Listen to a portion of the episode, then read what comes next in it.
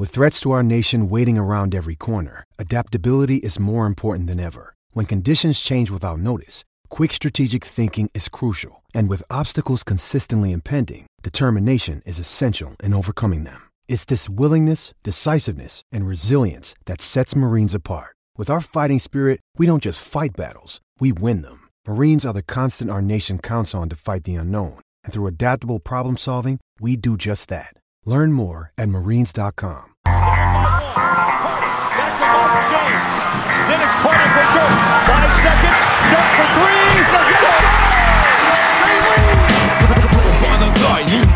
A végén, ha battog a spalding Minden nap élmény, blokkok és zsákok Na gyere megmutatom, ez NBA szerelem Keleten, nyugaton, robban a zaj Nincs egyszer a végén, ha battog a spalding Minden nap élmény, blokkok és zsákok Na gyere megmutatom, ez NBA szerelem Keleten, nyugaton Éj jó! Szép jó napot kívánunk mindenkinek! Ez itt a Rep City keleten-nyugaton podcast a mikrofonok mögött Zukály Zoltán és Rédai Gábor. Szia Zoli! Szia Gábor, sziasztok! T-5 nap, nagyon-nagyon izgatott vagyok. Preseasonre most lassan vége, úgyhogy ha akartam volna, és tudtam volna annyira nagyon ráállni, azért elkezdtem én is, tehát tudom, hogy helyenként élvezted is, de azért már nyilván te is minden egyes nappal jobban várod az igazit. Abszolút, hát itt ugye a preseasonben nézegettem, hogy melyik az az egy-két meccs, amit komolyan vesznek az egyzők, akkor azokat elkapni, az tök jó, de azt is tudjuk, hogy a játékosok még nem száz százalékon pörögnek, hanem mondjuk 80-90-en, és nyilván azt is tudjuk, hogy a preseasonben mondjuk rossz dobó formában van valaki, az attól még tök forrón is kivált öt nap múlva, szóval, hogy ezeket... Most már volt egy-két meccs az elmúlt két napban, ahol már ilyen 25-28 percet játszottak a kezdők, bizony. ez már azért érdekesebbé tette a dolgokat. Bizony, bizony. Én ezzel kapcsolatban is akarom fel, bevezetni itt a mai témánkat. Ma egyébként a alapszakasz tíreinket nézzük át, hogy nagyjából kit hova várunk, hogy el tudjátok helyezni, illetve hogy aztán lehessen a fejünkhöz vágni, hogy miben hibáztunk évvégén, mert hát tökéletes tökéletes projekció sem tőlünk, sem egyébként senki mástól még nem született, ezért is szeretjük Főleg az erre a szezonra basszus, hogy így. Igen. Édes Istenem. Lesz nem, még nem. Nem váltunk sportágat, mert most hogy Figyelj, a tenisz beszélgetésünket nagyon megdicsérték. Csak tenisz podcast már van. Úgyhogy- Az van, igen, mert az van. De innen is pacsi eurosportéknak egyébként. Ami azt illeti lesz ma over-under, most kétféleképpen is megközelítjük, tehát a szokásos legjobb öt tippünk is jön, amiből ne felejtsük el, hogy nekem az előző évben 5-ből 4 bejött, Zolinak pedig 5-ből 3. Az utolsó pillanaton múlott, hogy kettő vagy három fog bejönni, de még a kettővel is pluszba lettetek volna, hogyha megteszitek. Ezzel persze nem akarunk senkit fogadásra biztatni, de azért ezt Sőt. most így fel tudjuk mutatni. És akkor természetesen átbeszéljük azt is, hogy kik lesznek szerintünk a legjobb top 5 offense, defense és a legrosszabbakat is, úgyhogy ezt az adást azt hiszem hűséges hallgatóink már jól ismerik, de amivel be akarom vezetni a dolgot, az mégiscsak az, hogy akár a preseason, akár az, hogy gondolkozhattál a csapaton, van-e olyan gárda, akit lehet, hogy most még nem mersz majd sokkal rosszabbra vagy sokkal jobbra tippelni, mint ami kialakult benned, de aki kezd meggyőzni, vagy arról, hogy sokkal tragikusabb lesz, mint gondoltuk, vagy arról, hogy ebbe a csapatba bizony sokkal több lehet, mint gondoltuk. Hát a Blazers az egyik ilyen, bár ott azért olyan nagyon nagy hitünk nem volt az off-season elején sem, tehát már ott sem volt az a konszenzus, hogy, hogy ebből egy meglepetés szezon is összejöhet, de ahogy, ahogy telnek a napok, és nyilván ahogy láttam őket, meg ahogy halljuk Dém nyilatkozatát, aki gyakorlatilag a szezon előtt leírta a csapatát, mondjuk ki, Igen. így, így náluk nagyon elment, még, ez még extrémebb irányban állam a dolog, és így nagyon érdekes, hát azért ilyen, ilyen, ilyen Titanic féle helyzetet látok, nézek ott, mert mert adná magát a dolog, hogy oké, okay, Démet elcseréled, de hát most írta alá ezt, a, ezt az új hosszabbítást, és szerintem nagyon-nagyon-nagyon meg fog lepődni a Blazers, hogyha hogyha Dame cserét kér, és, és megnézik a tényleges piaci értékét, főleg Igen. a KD történések után, akinek ugye négy évig van még szerződése, és nem sokkal öregebb, mint Dame, és a játéka viszont tudjuk, hogy jobban öregedett, még a sérülések ellenére is. Igen, és valóban a Portland az egyik olyan csapat, amelyik egészen tragikusan néz ki, és megnéztem az első 12 meccsüket, hát így ránézésre abba körülbelül két és fél könnyebbnek mondható meccs lesz, de lesz benne például öt meccses idegenbeli túra, szóval, hogy nem vagyok róla meggyőződve, hogy 3-9-nél jelentősen jobban áll majd az első 12 meccs után a Blazers, de Én se, pff, le legyen igazunk. Én és mielőtt te is elmondod a tippédet, nagyon kíváncsi vagyok, ha, hadd mondjak, ha citálják ide egyet a pozitívból is. Nyilván kicsit csalok itt a preseason szintén, ami lehet, hogy nem számít. Tehát én azt tudok mondani, hogy nem számít, ha rácáfol egy csapat, és számít, ha folytatják azt, amit látunk. Na igen. Nagyjából így szokott kinézni, és a preseason teljesítményük és a te már régóta tartó, hát ilyen pozitív Feedbackem? Igen, az jó, köszönöm. Szóval ezen kombó miatt a, a T-Wolves, a, a far, farkasok mellett én is, én is most már elhatároztam magam, és ez nem biztos, hogy a mai tírjeimben is annyira meg fog jelenni, de azért beszélek majd róluk, mint, mint egy potenciális ha nem is igazi contender, mert ugye ezt direkt átbeszéltük az adás előtt, hogy most alapszak a tírekről beszélünk, Bizony. és még mindig nem vagyok biztos abban, hogy ők mit csinálnak, még mik lesznek majd a rájátszásban, de egyre kevésbé lepne meg, hogyha, hogyha relatíve sok meccset nyernének az alapszakaszban. Igen, igen. Én is szeretnék mondani, hát negatív csapatnak, most a, a lakers azért nem hozom ide, mert ott olyan veteránok is vannak, akiktől azt sem csodálnám, hogy teljes mértékben leszarnák a preseason, de egyébként tragikusan szörnyen néznek ki. Inkább akit ide szeretnék hozni, az még a, a Hornets, amelyik hát tehát most még meg is sérült volt, tehát olyan történelmi lehetőség nyílik a Charlotte előtt most, hogy egy, egy évet kemény tankba forduljon még, úgyhogy már van egy majdnem franchise player, vagy franchise player szintű tehetségük, és én szerintem, ahogy kinéznek, nem lehetetlen, hogy ez az elején gyorsan így realizálódik is bennük, csak ugye ott van Michael Jordan, aki egyszerűen a tankot szitokszónak tartja, de remélem ott ült ő is azon a meccsen, ahol Wembeyamék játszottak. Egyébként Scoop is, tehát ö, ö, itt, itt azt kell tudni, hogy van egy top 1, aki valószínűleg nem a generational talent, hanem ugye ez a league changing, tehát hogy hogy, hogy ilyen tehetséget még soha nem láttunk, nyilván ez még nem jelent önmagában semmit, de azért értitek, kezeljétek helyén, kedves hallgatók,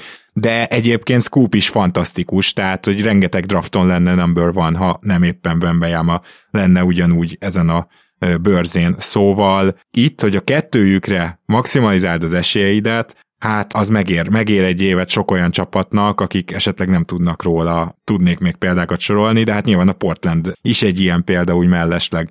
És amit akartam mondani, hogy engem egészen kezd meggyőzni az Atlanta Hawks, és kíváncsi vagyok a véleményedre, mert ugye azt nézegettük magunkba, hogy na majd a támadásban tud-e illeszkedni Murray és Trae Young, mert azt tiszta sor, hogy a Trae Young nélküli line azok nagyon szörnyen is támadtak tavaly, ugye a védekezésük alapból se volt túl jó, de ezt nyilvánvalóan egy kicsit meg fogja tolni majd Dejante Murray. Tehát ez nem kérdés bennem, hogy, hogy ezt a problémát ő megoldja, de amikor egyszerre vannak a pályán, akkor tudnak-e nagyon jól támadni, és Murray tud-e javítani a védekezésükön ezzel együtt. És szerintem eddig, amit láttunk, mind a kettőre igen a válasz az alapján.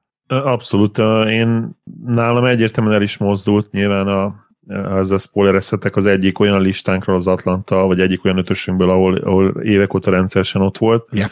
Ugye Murraynek köszönhetően most már egyértelműen kimozdulnak ebből, és ha, ha ilyen középszintre behozza őket, nem azt mondom, hogy egy maga, de is túlzással, mert ugye ő egy, ő egy egyszemélyes védekező kultúra lesz ott, ami talán megfertőzhet jó, jó értelemben másokat is. És a támadás meg bár, bár rosszabb lesz, mint a tavalyi évben, tehát nem lesz második, azért tegyük nem hozzá, második, hogy így van, a, abból lehet de esni. nem fog annyit romlani, mint amennyit a védekezés fejlődni fog, és nyilván a végeredmény egy, egy kiegyensúlyozottabb csapat lehet, mint, ami, mint amilyen a tavalyi volt. Igen. Na jó, akkor viszont most kezdjük azzal, hogy melyik az az öt over-under, amelyikhez egyáltalán nem nyúlnál hozzá. Can't touch this.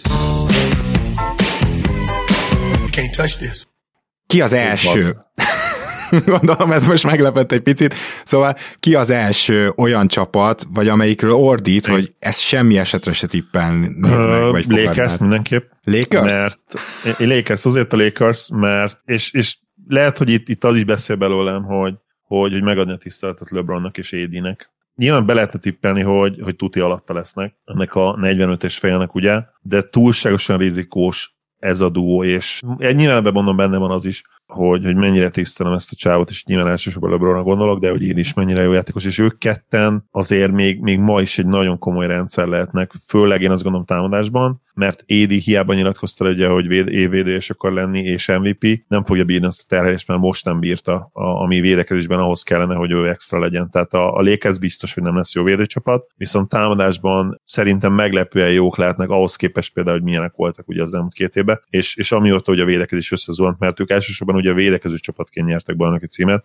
akik találtak elég nyilván LeBron rendszert, és találtak elég shootingot LeBron Kerry, amivel lehetett nyerni de elsősorban védőcsapat voltak, ez nyilvánvalóan megváltozott, és LeBronnál is természetesen ez, ez áttalódott oda, hogy támadásban mindig rohadt hatékony, hát elképesztő szezonja volt, és Édi is, is főleg ott fog villogni. Nyerhetnek talán, talán, talán, talán annyit, hogy, hogy pont átlendüljenek ezen, de egyébként nyilván, hogyha fogadom kéne, akkor én is, én is alálőnék, de, de, de őket így előveszem, mondom, részben azért is, mert ugye a tisztelet. Na hát ez óriási. Szóval nekem nincsenek benne ebbe az ötösbe, de a másikba igen. A másikba benne vannak, igen.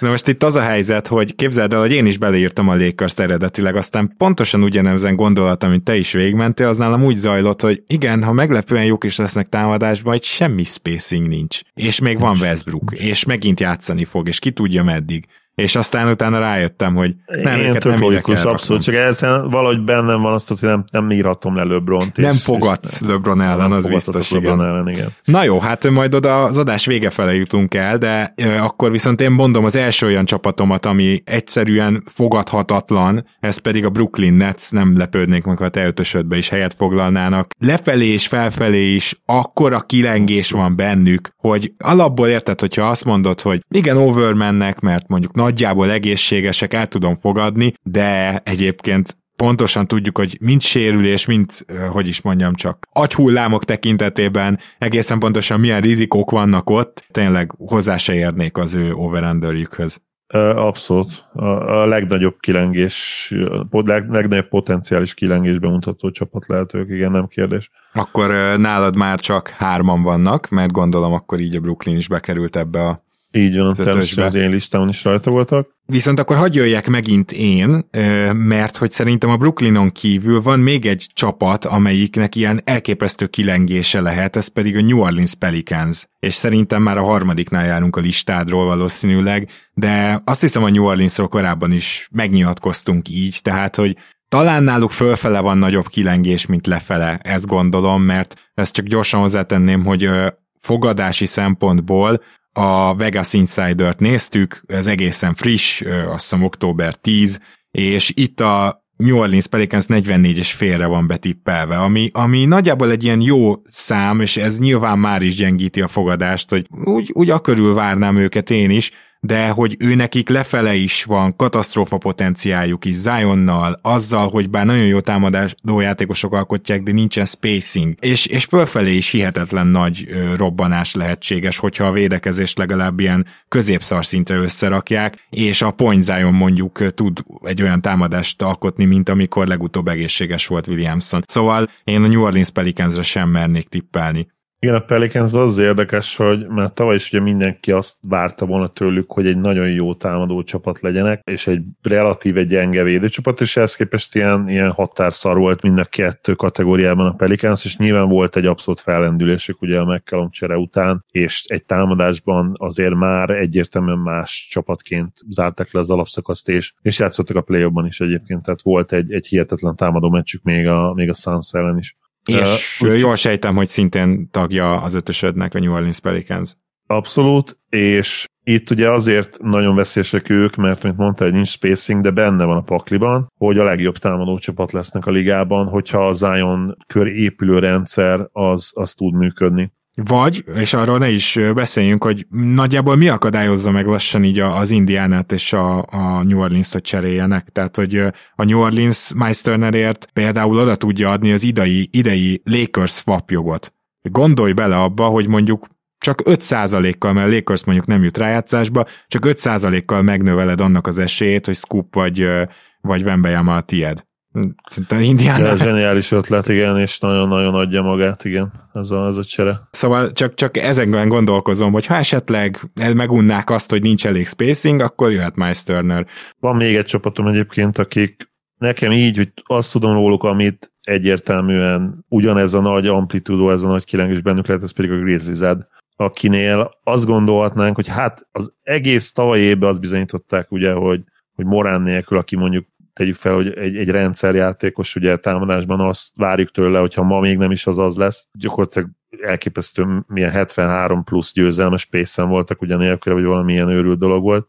20, 22, 3, valami ilyesmi mérlegre emlékszem. Talán 26, de akkor is, tehát... Szóval, igen, a, lehet, hogy utána a végére picit leromlott, de azt hiszem egy ponton volt ilyen 10 teteje, és nagyon-nagyon számjegy, egy Igen. számjegynek az alja is. Ugye most az a probléma, hogy JJJ kidőlt, és ez a 48,5, ez olyan, hogy, hogy azt is mondhatnám, hogy hogy edni bőven több, de mi van, hogyha JJJ tényleg az egész védekező rendszer, és az a, az a rendszer, ami ugye részben te is ezt várod, és kicsit elültetted a bogarat a fülembe, te nem vársz idén egy nagyon jó alapszakaszt a grizzlies és akkor viszont ebbe benne lehet, hogy, hogy mondjuk ilyen 46 győzelemmel fejezik be. Hát bizony, hogy benne lehet. Igazából, hogyha nagyon, nem tudom, pisztolyt fognának a fejemhez, akkor azt mondanám, hogy over megy a Grizzlies, de főleg csak azért, mert azt hallottam, nagyon azt nyűsgik a Grizzlies körüli hát ilyen beatwriterök, hogy körülbelül hálaadás vagy még előtte visszatérhet Jaren Jackson Jr., és mindenki látta azt, hogy a padon ül, és minden probléma nélkül felpattan, amikor örül egy kosárnak. Az másfél hónap még akkor gyakorlatilag, igen, az, akkor az azért, és hát ugye még nem kezdődik a szezon, még egy hétig, tehát gyakorlatilag igen. kicsivel több, mint egy hónapot hagyna csak ki. Akkor. Igen, igen, és ezért mondom, hogy talán, de szerintem nagyon-nagyon jó. Nekem nem kerültek be az ötösönbe, de nagyon közel volt, voltak ahhoz, hogy bekerüljenek teljesen hasonló logika mentén. Mondok valakit, aki viszont bekerült az ötösönbe, a Charlotte Hornets.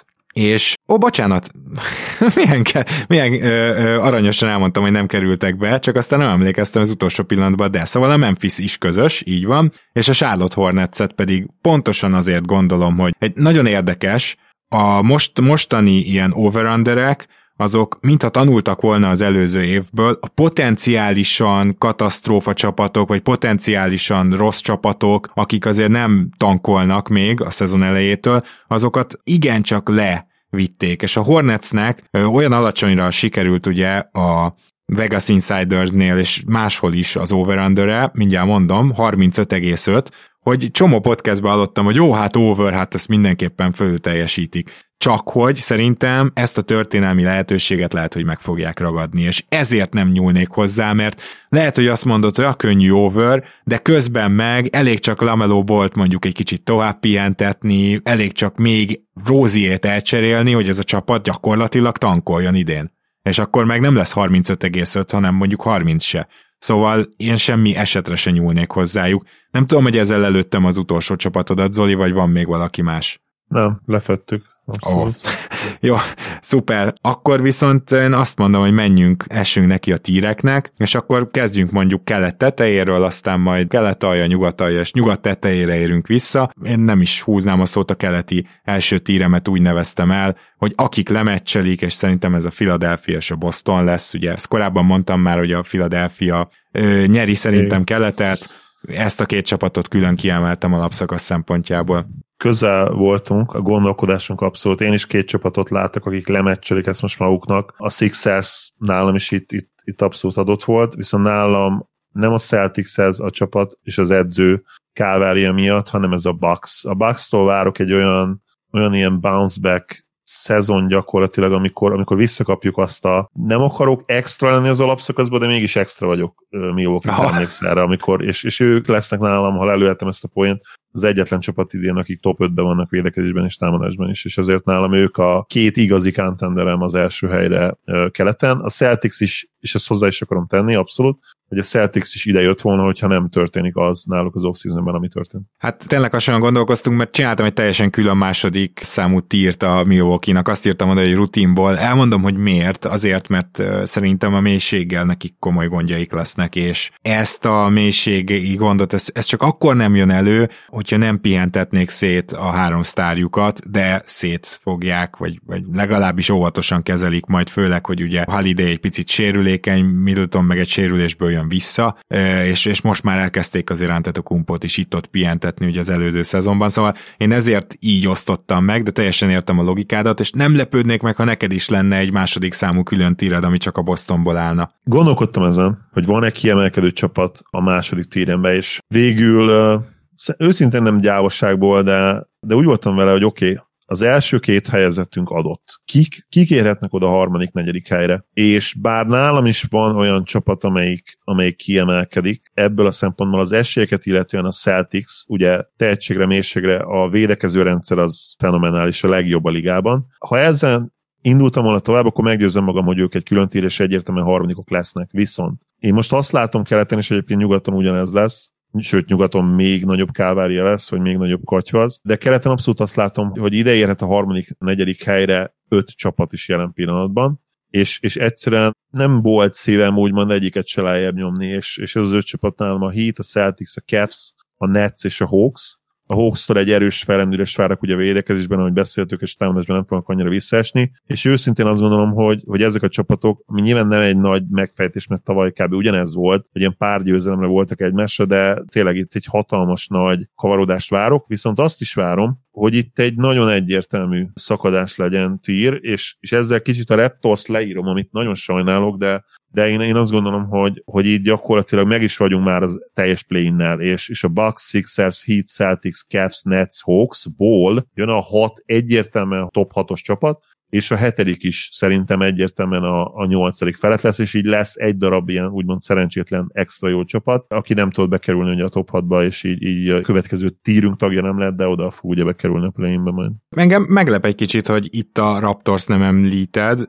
mert igazából tudom, hogy kicsit túl, eh, hát hogy is mondjam, csak eh, ilyen kísérletezgető kedvében van Nick Nurse, de ettől függetlenül a Raptors igazából mélyült, és belső fejlődés is van bennük. Én azt gondolom, hogy adott lesz az is, hogy a védekezésük még jobban összeálljon. Én ezen tudnám meggyőzni magam arról, hogy a Raptorsnak nincs itt a helye, úgyhogy az Atlantának itt van, ennek megfelelően az én harmadik tíremben a Cleveland, a Brooklyn, a Toronto és a Miami van, de az Atlanta valóban nálam is felmerült, én még nem mertem őket feljebb rakni, így hát a negyedik tíremben, amit úgy hívok, hogy a nyolcadik helyért, az Atlanta, a Chicagóval és a New Yorkkal szerepel, de legszívesebben szétszenném őket, és azt mondanám, hogy az Atlanta lesz a nyolcadik, Chicago, New York pedig a 9-10. Nálad hogy alakul itt a negyedik vonal, vagyis akkor Le, csak a harmadik? ezt a tized gyakorlatilag, de ezt szerintem adott is, tehát, és nyugaton ugyanez lesz, tehát szerintem tök egyértelműen összeáll a tíz csapat, illetve nem, nyugaton lesz egy, egy kérdés. Kicsit egyébként bánom, hogy a Raptors nem raktam, igen, tehát hogy ha logikusan gondolkodom, és, és kicsit kritikusan magam a szemben, akkor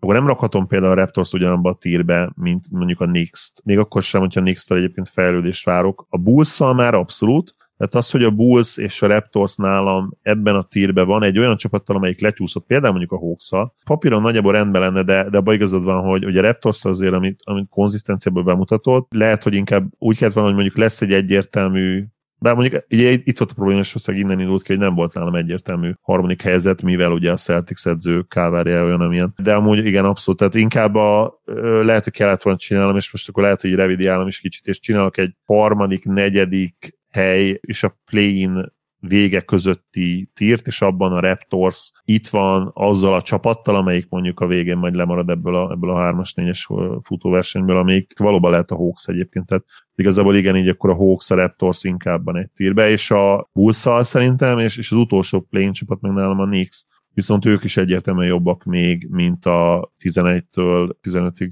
Na, azt, hogy osztottuk be, én szerintem lehet, hogy elszóltad magad, hogy ugyanúgy, mint én, de az a helyzet, hogy nálam a hatos tír az utolsó egy személyben az Indiana, csak a tank, és én a Washington-t, a Charlotte-ot, a Detroitot és az Orlandot is betettem eléjük egyértelműen egy, egy tírbe, ezt sokan nem gondolják így egyébként, sokan gondolják azt, hogy még az Orlando és a Detroit egy szinttel a Washington és a Charlotte alatt lesz, én viszont nem hiszem ezt jelenleg, és akik még elhiszik ez a tírem neve, mert szerintem ez a négy csapat egy ideig még menni fog a play-inért, mielőtt esetleg azt mondják, hogy oké, okay, ez nem fog összejönni. Abszolút egyetértek. Nálam itt ugye úgy néz ki a tír, hogy van egy, ugye a legalsó tír induljunk ki onnan, én, én ide vettem ugye a Magic-et, logikusan, akik szerintem még harcba vetik magukat még egyszer, a Pistons-t is, mindig mondjuk róluk, hogy mennyire jók lesznek, de majd beszélek a Pistonsnál az egyik top, top 5, vagy inkább bottom 5 listánál is, és ott, ott is megindoklom, hogy miért gondolom azt, hogy ott lesznek. A Wizards pedig az az,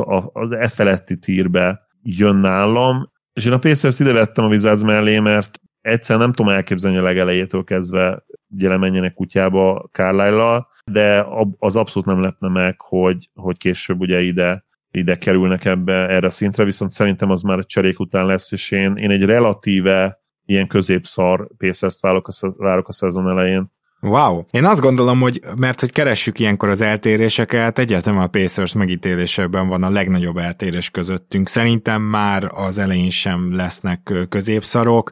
Azt sem gondolom, hogy esetleg a februári deadline-ig várnak Miles Turner elcserélésével, és még azt is megkockáztatom, hogy esetleg Miles Turner, amikor bekerül csereplegykákba, azonnal kiültetik, és majd később lesz, lesz róluk. Mondjuk ár, árnyalná, igen, az én én véleményemet is abszolút. Mert igen. itt ő, ő az egyetlen, talán aki itt, ezt meg tudja fogni. Tehát, hogy igen, talán itt igen, azt várom egyébként, hogy Halliburton-től már én egy ilyen borderline all várok számokra, meg impactre is, én itt nagyon-nagyon nagy tehetségnek tartom, és, és valószínűleg emiatt is, hogy, hogy én itt tőle egy nagyon, nagyon extra ugrást várok, valószínűleg ez, ez árnyalja uh-huh. nálam az ő helyzetük. Minden esetre akkor meg volt az első olyan csapat, amit, amit azért szignifikánsan máshogy láttunk, viszont akkor most menjünk nyugat aljáról. Nyugat alján én szétszettem a négy nagy tankerünket, és szerintem a páncélos hadosztályt az OKC és a San Antonio Spurs fogja alkotni, tehát a Houston-t és a Jazz-t egy külön tírbe tettem egyel följebb. A jazz én is, viszont a másik hármat én egy tírbe vettem. Nyilván itt felmerült az is a kérdés például az okc hogy hát, hát de most ők akkor miért tankoljanak? Hát azért tankolsz, mert nem csak az első helyért tankolsz, hanem a top négyért tankolsz. Tegyük fel, hogy, hogy övék lesz az első pick, még azt is mondhatják, Megpróbálod. Figyelj, Megpróbást. Ugye az a kérdés, hogyha valamelyik hallgatónk nem érzékelni Zoli szavaiból, hogy Chad Holmgren mellé megszerzed-e Vembejámát, vagy nem tudom, elcseréled csetet, hogy ez itt a probléma, de... Igen, és ez ilyen nagyon őrültség, de, de vagy megpróbálod akár azt is, hogy, hogy Vembejámát elcseréled egy, egy abszolút szupersztárért. Ugye ezzel annyi a probléma, hogy kiért cserélni, de Jokic, Giannis vagy Luka valószínűleg ez a hármasért, és nyilván egyikért se fogják odaadni, miért? Nem, de... nem. Ez, ez, ez, a timeline kérdése, ugye, és nem fogják odaadni. Nem, akkor megpróbálod, akkor, akkor megpróbálod ezt a kettőt, kész. És egyébként nem is annyira lehetetlen, mert chat tud szerintem majd erőcsatát játszani, ugye nagyon-nagyon mozgékony. Vem nyilvánvalóan csak és kizárólag center. Tehát az ott, ott nincs kérdés, de, de chat szerintem tud erőcsatát játszani probléma Na. nélkül a mai ligában. Akkor itt az egyetlen csapat, amit kisé máshogy ítélünk meg, hogy ugye a Houston, én csak meg akarnám védeni azt, hogy a Houston szerintem miért lesz az OKC San Antonio tankadosztály fölött egyel.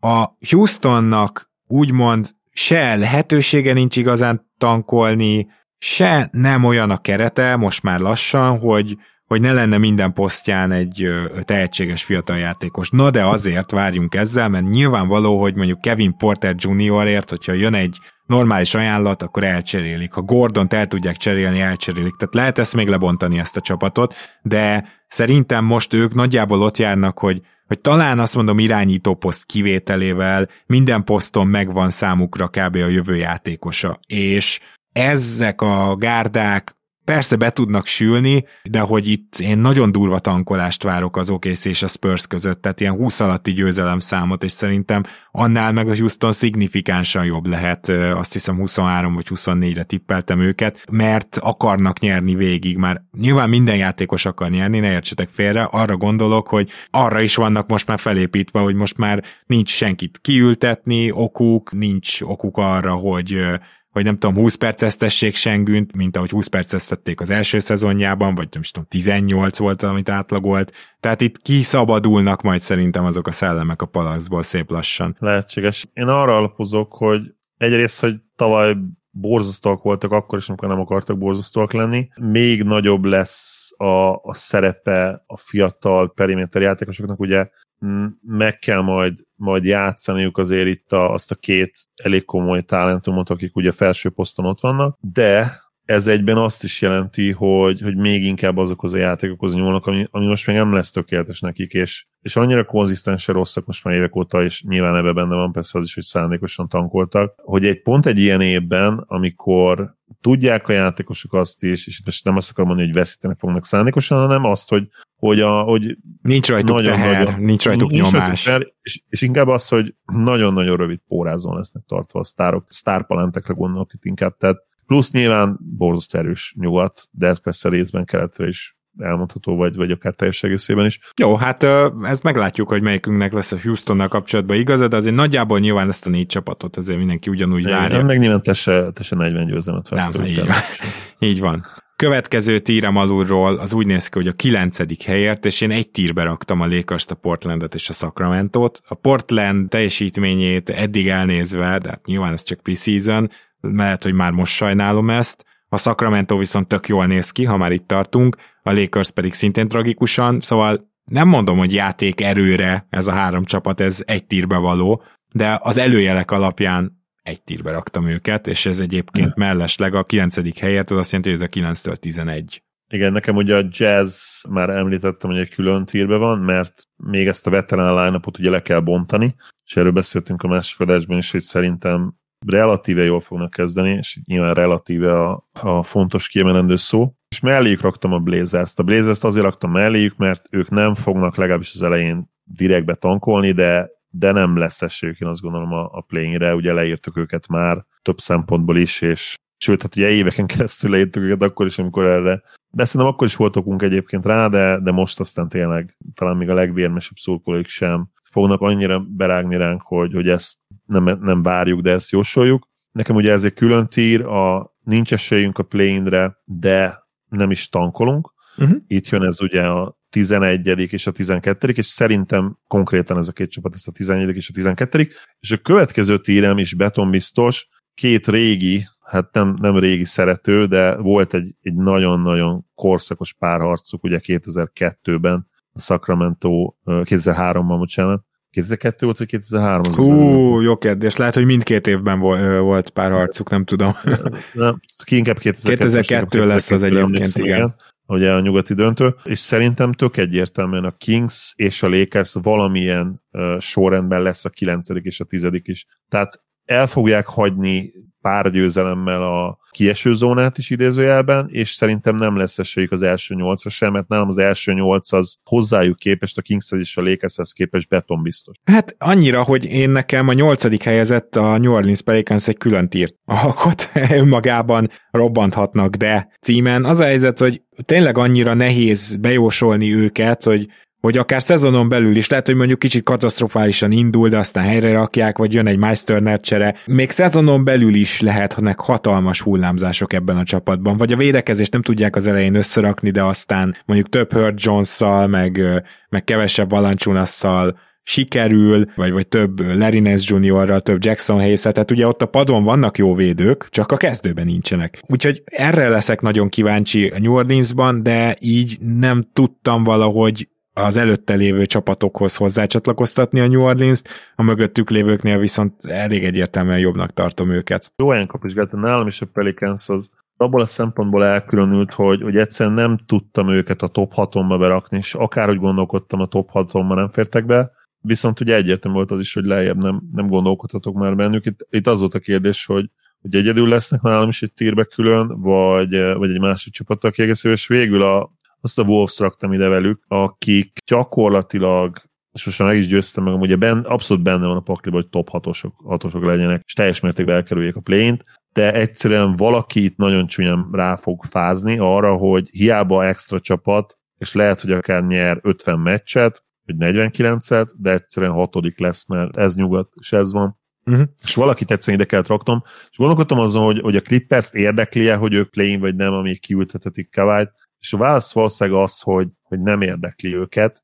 de mégis jobban bízok abban, hogy az a rendszer, ami ott már összeállt évek alatt működjön annyira, hogy, hogy ötödik helyezettek tudjanak lenni, valószínűleg, de egyébként még innen is jöhet majd egy csapat be, tehát a play tehát ugye nekem úgy néz ki, hogy a Wolves és a Pelicans a nem play érdemelt volna, de rohadt erős nyugat tier lett, Wolves Pelicans, és, és tehát így a Clippers végül nálam, nálam elkerült az a kérdés nálam, hogy a Clippers ötödik vagy hatodik lesz, és, és akkor ezzel így folytatom is tovább. Nekem még az első tírem előtt, aki egy nagyon népes négyes tír lett, akik szerintem az első hely contenderei nyugaton, és nem lepődik meg, ha, ha bármelyik végül ugye a legtöbb győzelemmel végezne, de alattuk van egy picit a Clippers, azért, mert nyilván ugye tudjuk, kiültetik Kawait, kiültetik akár Paul George-t is, a Grizzliesnél pedig ugye én is végül meggyőztem magam arról, hogy, hogy jöhet egy kisebb visszaesés, így is bőven azért 50% feletti mérleget várok tőlük, azt is, hogy elkerülik a plane de, de valóban lehet, hogy idén még most, vagy ugye tavaly küzdöttek az első tehát akkor idén már nem fognak annyira küzdeni, de illetve függetlenül is top 6-ba lesznek és, és bejutnak, és akkor külön tír, tehát nekem még egyszer a Wolves Pelicans, akik nem plane érdemeltek volna, és külön tír a Clippers Grizzlies 5-6-on, hogy lehetnénk jobbak is, de vagy a sérülés, vagy a pihentetés meg fog minket gátolni ebben. Na kérem, nálam ugye 8. a New Orleans saját tírben, viszont nálam a 6-7. helyen van egy tír, amiben ugyanúgy benne van a Memphis, de nem a Minnesota Timberwolves van benne, hanem a Dallas Mavericks. És azt gondolom, hogy a Mavsnek a védekezése nem lesz ott, mint tavaly, viszont Wooddal egyértelműen ö, javulni fognak támadásban. Még úgy is, hogy Branson hiányozni fog, és, és azért ő is nyilván a támadó teljesítményhez tett inkább hozzá. Tehát én ott javulást várok támadásban, visszaesést védekezésben, de az elmúlt évek alapszakaszában, főleg az elmúlt év alapszakaszában a védekezésbeli visszaesésért kicsit több vereség jár, ha csak nem lesznek, nem tudom, ultra hatékony rohadt jók támadásban, ami egy Luka csapattól természetesen nem lehetetlen. Összességében az a bajom a Dallasszal, hogy pont mindenkinek rohadt jónak kell lenni ahhoz, és egészségesnek végig, hogy, hogy ez a csapat igazán kihozza magából a maximumot, és ne itt az 5-6-7 környékén beszélgessünk róluk, ami ugyan benne van, csak szerintem ez tavaly megtörtént. Nem fogadnék rá, hogy megint ilyen egészséges lesz például a Dallas, mint tavaly, már mondtam, hogy szerintem a megigazolás az, az nem fog bejönni, aztán lehet, hogy ebbe tévedek, de például ez azt is jelenti, hogy kevesebbet játszik majd Maxi Kleber, ami általában kevesebb győzelmet jelent, mert az egyik legjobb impact játékosa a Dallasnak. Aztán lehet, hogy megleptek engem, Zoli, de mit szólsz ehhez? Tehát mit szólsz a szkepticizmusomhoz a dallas kapcsolatban? Én a védekezéssel kapcsolatos szkepticizmusodat végülis nem tudom úgymond észérvekkel megtámadni, mert tény, hogy a tavalyi Mavericksnek annak ellenére, hogy az átlag egy, egy nem elit, de nagyon jó top 10-es, bőven top 10-es védőcsapat lett ugye az alapszakasz alapján, azért ennek nagyon nagy amplitudója, kilengése volt ez a mai szavunk az amplitudó. Megértem azt, hogy nem hiszed el még ezt a rendszert, meg Kiddet, olyan nem látod Kiddet feltétlenül olyan edzőként, aki bármilyen rendszerből, úgymond bármilyen játékosokat csinál, mondjuk egy top 10-es védekezést. És én se vagyok még itt, tehát nem lepne meg az, hogyha mondjuk a a védekezésünk a hetedik helyről lecsúszna mondjuk a tizedik vagy tizenegyedik helyre, ami meglepne, hogyha mondjuk a tizenötödikre visszacsúszna, és amit viszont nem hogy várok, de szerintem realisztikusan szinte biztos, hogy meg fog történni, hogy újra a tavalyi 10 pluszos támadójáték viszont top 5-höz csatlakozik, és Elsősorban ezért gondolom a Mavericks-et annak a csapatnak, amelyik akár az első helyért is mehet ugye nyugaton. A másik oka nyilván az, hogy szerintem idén tényleg nem lesz 60 pluszos csapat. Tavaly is ugye erre tippeltem az egyik... Azt nem is fogadtuk el, igen, igen, igen. Fogadtátok el, igen. Figyelj, idén papírformai nem lesz 60 győzelmes csapat gyakorlatilag. De ha, Abszolút, de, de ha valahol lesz, akkor azért nyugaton lesz, mert nyugaton több a gyenge csapat. Tehát, hogy nyugaton egyszerűen az alja gyengébb, mint a keletnek, és több a könnyű meccs és például a Denver egy ö, csoportban lesz a Jazzzel és az OKC-vel azt hiszem, és hogyha például ezt megnézed, hogy a Denvernek ez gyakorlatilag 8-0, akkor azt mondom, hogy ha, ha van olyan csapat, vagy, vagy legalábbis ha valakinek lesz itt esélye 60 győzelemre, az szerintem nyugatról kerül ki. Lehet, és a Nuggetsben szerintem igen, tehát nálam is nyilván a Nuggets ott van az első hely Contender négy csapat között, viszont uh, még visszatérve a Mavs-re itt igazából, ami, tehát hogy ez az egyik oka annak, hogy szerintem a támadójáték lényegesen fel fog javulni, uh, már csak azért is, mert még több még több idő lett ugye Kid alatt, tehát amióta Kid itt van, nyilván a védekezés javul, de a támadójáték egy picit visszaesett, és ami fontos szerintem, hogy hogy hogyan, hogyan nézünk, hogyan gondolkodunk az igazán kiemelkedő, akár ugye top 20-ra pályázó oltám tehetségek köré épített támadó csapatokból. Mit látunk, amikor ők fiatalok, mit látunk, amikor 23 évesek lesznek, 24, 26, azt szoktuk látni, és ugye LeBron ebbe erre jó analógia, nem azt mondom természetesen még mindig, hogy, hogy Luka oda fog érni minden második legjobb játékos a, játékos a helyre, de az evolúció eddig, eddig full követi LeBron abból a szempontból, hogy volt már egy kifutott playoff teljesítmény is annyi, hogy nyilván itt egy sokkal erősebb nyugaton nem tudott döntőbe jutni, de egyébként gyakorlatilag tök ugyanazt lemásolta eddig, eddig tényleg a LeBron első szezonjait, és, és LeBronnál utána jött az a szakasz, akkor annyira jó volt már, hogy gyakorlatilag így egy maga ilyen 55 győzelem, és, és beírhatod oda. És szerintem ez jön most a Mavericksnél is, én ugye már betippeltem, hogy 58 győzelmet várok tőlük. Ezzel nem azt mondom, hogy feltétlenül mint playoff csapat bízok a Mavs-ben, de szerintem a Mavs egy kifejezetten erős és kifejezetten biztos alapszakasz uh, csapat jelen pillanatban. Nyilván, ha Luka megsérül, akkor, akkor természetesen nincs miről beszélni, de de egyébként én magabiztosabbnak látom ezt, és mondom, ezzel nem azt mondom, hogy a Mavericks bajnok lesz, mert nem lesz ott az főesélyes listámon, de az alapszakasz esélyes listámon ott van, a, ott van az első négy között. 58, wow! Na ez megint csak egy szignifikáns eltérés, 50 győzelmet várok a maps úgyhogy ezt megint csak figyelhetjük majd. Ja, egyébként... Az tényleg extra kevés, mert uh, ugye 53-at tavaly úgy nyertek, hogy 50% alatti mérleg volt valami 32 meccs után, tehát majdnem az, mint a Celticsnek ugye 40 meccs. Igen, csak a tavalyi Mavericks... nyugat az szar volt. Tehát ennél hmm. most jobb lesz nyugat szerintem. Oké, okay, de a, ami, miután összeállt a Mavericks, azért azt hiszem, 63 győzelmes pészen voltak, tehát engem az 50, az, az 50 lehet nyilván, de az akkor sérülés, az biztos. Uh-huh. 50, et sérülés nélkül nem fognak. Csak mellesleg mondanám, hogyha elő tudod keresni, megköszönöm, a másik ilyen nagy eltérős csapat az Indiánának 18 győzelmet tippeltem, akkor jól sejtem, te legalább egy ilyen 25-26-ot. 23-at, igen. 23-at, ja igen, akkor ott azért ekkora eltérés nem volt. Rendben, akkor viszont neked, mint már itt említetted, egy tírbe került a top négyed, ami a Denver, a Dallas, a Golden State és a Phoenix.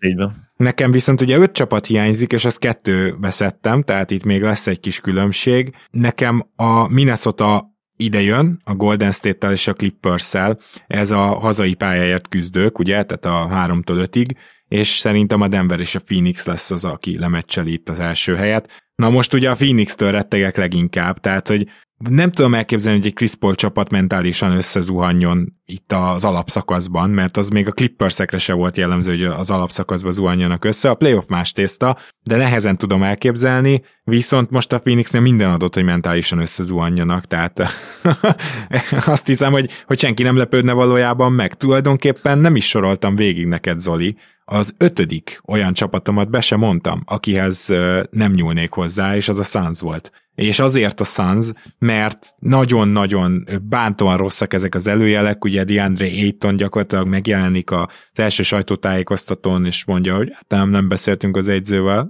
jól vagyok. De ezt olyan feljel, mint aki éppen a kivégzésére vár. Nagyon para, de bízom annyira Chris Paulban, hogy itt, amikor jósolni kell, akkor inkább a pozitív kijövetet hozzam, és szerintem a Denver és a Suns el fog különülni a Golden State-től, a Clippers-től és a Minnesota-tól, akit ugye te jóval lejjebb hagytál. Én nagyon hiszek abban, hogy ez egy baromi jó alapszakasz csapat lesz, szóval ha hiszünk abban, hogy Rudy Gobert egy top 10-es védekezés, két lábon járó top 10-es védekezés, a Wolvesnak minden eszköze megvan ahhoz, hogy támadásban is top 10-be legyenek. Nem akkor őrült tipp. Én konkrétan ugye beraktam a Wolves a, a top 5 támadó listámra, tehát azt várom, úgyhogy ha itt a védekezés tényleg top 10-re behozza, én, én viszont azt nem várom, hogy ő behozza egyik a top 10-be, akkor, akkor persze határa csillagosség, főleg az alapszakaszban. Na hát mindjárt meglátjuk ezt a bizonyos támadás-védekezés alja teteje dolgot, de akkor jöjjenek a top 5 over azt tudni kell, és ez egy ilyen kicsit fogadástechnikai dolog is,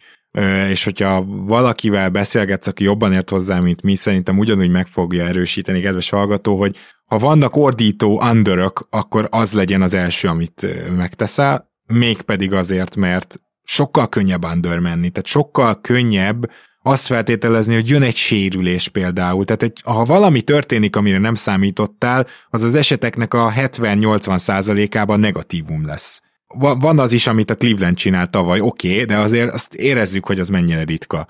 Miközben az, hogy, hogy, hogy megsérül egy sztár, hogy, hogy szétesnek, vagy mentálisan nem áll össze, valaki cserét kér, stb. Tehát ezek egyszerűen gyakrabban történnek meg az NBA-ben.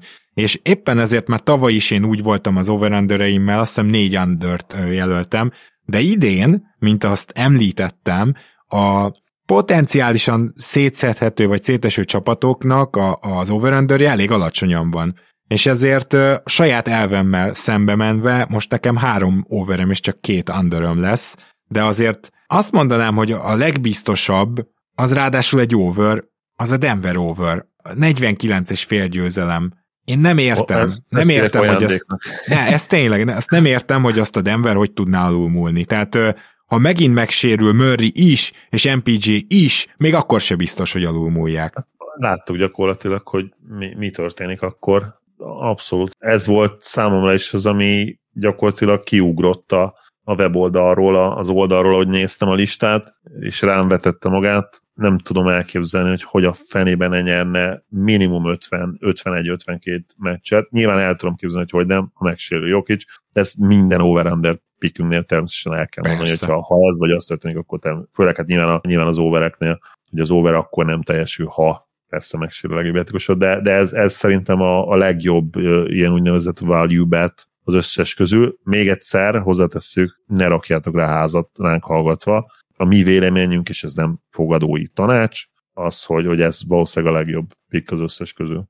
Nem sokkal marad el mögötte egy másik over a Philadelphiáé. Értem én, hogy az emberek nem hisznek annyiba, annyira a Philadelphiába, mint én, mint alapszakasz csapat. Egyébként ugyanezt mondom a Denverre is, de Denver mindaddig alapszakasz csapat az én szememben, amíg amíg nem látom playoff szinten védekezni ezt a gárdát úgy, hogy bárkit meg tudjanak érdembe állítani. Azért nyilván voltak már pozitív jelek a Denver életében erről, de hogy a, a, a Philadelphia az most lassan olyan mély lesz, hogy ha csak nem fél szezonra sérül meg Embiid. Azt mondom, hogyha Embiid 20 meccset kiadj, a Filinek igazából még ezt az 50 és felett akkor is felül kellene múlnia. Szóval nekem a másik ilyen és ez is egy over, és tudom, hogy underöket kéne most nyomatni, de, de nincsenek annyira jó underök, és nekem a Philly over egyértelműen olyan, amit megtennék. Lelőttünk még egyet a listámról, de ez nem lesz meglepő. Ugyanezen gondolatmeneten végigmenve, igen, tehát a tavaly is ugye eleve 10x meccset kihagyott Embiid,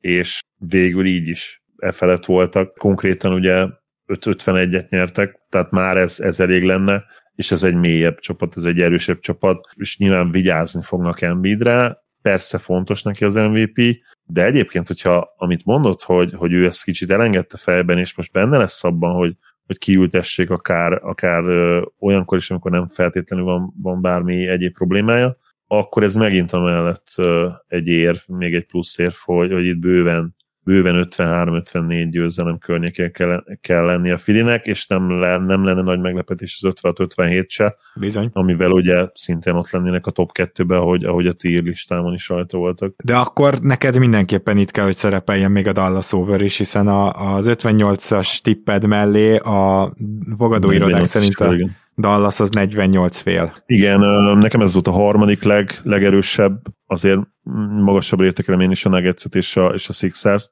de a Dallas 48 és fél győzelmes over is valamilyen szinten ajándéknak tartom, igen. Én nekem a Dallas értető okokból nem került bele, ugyanis én ugye 49 vagy 50 győzelmet tippeltem, és 48 fél, hát ez nem tartozik így akkor az én top 5 viszont én meg Ami egy... egyébként nem lenne egy rossz pick, tehát hogyha ha ugye mennyi másféllel, az nem olyan kevés, tehát az még egy ilyen, ott lenne akkor mondjuk a top 20 legjobb tippet között. Igen, igen, tehát nyilván, nyilván ez azt jelenti, hogy azért már én is fölé várom őket, igen. még nem most magabiztosan, de fölé. Ám de egy, van egy, akit már előttünk, és ugye ez a Lakers Thunder, szóval én itt bemondom nálad, ez nyilván akkor nem szerepel itt ebben az ötösben, de a Lakers nekem ez a 45 és fél, szóval az a helyzet, hogy ha azt feltételezem, hogy ez reális ebben az over, akkor azt kell feltételeznem, hogy a Lakersben, ha minden összejön, benne van egy 50-52 győzelmes szezon.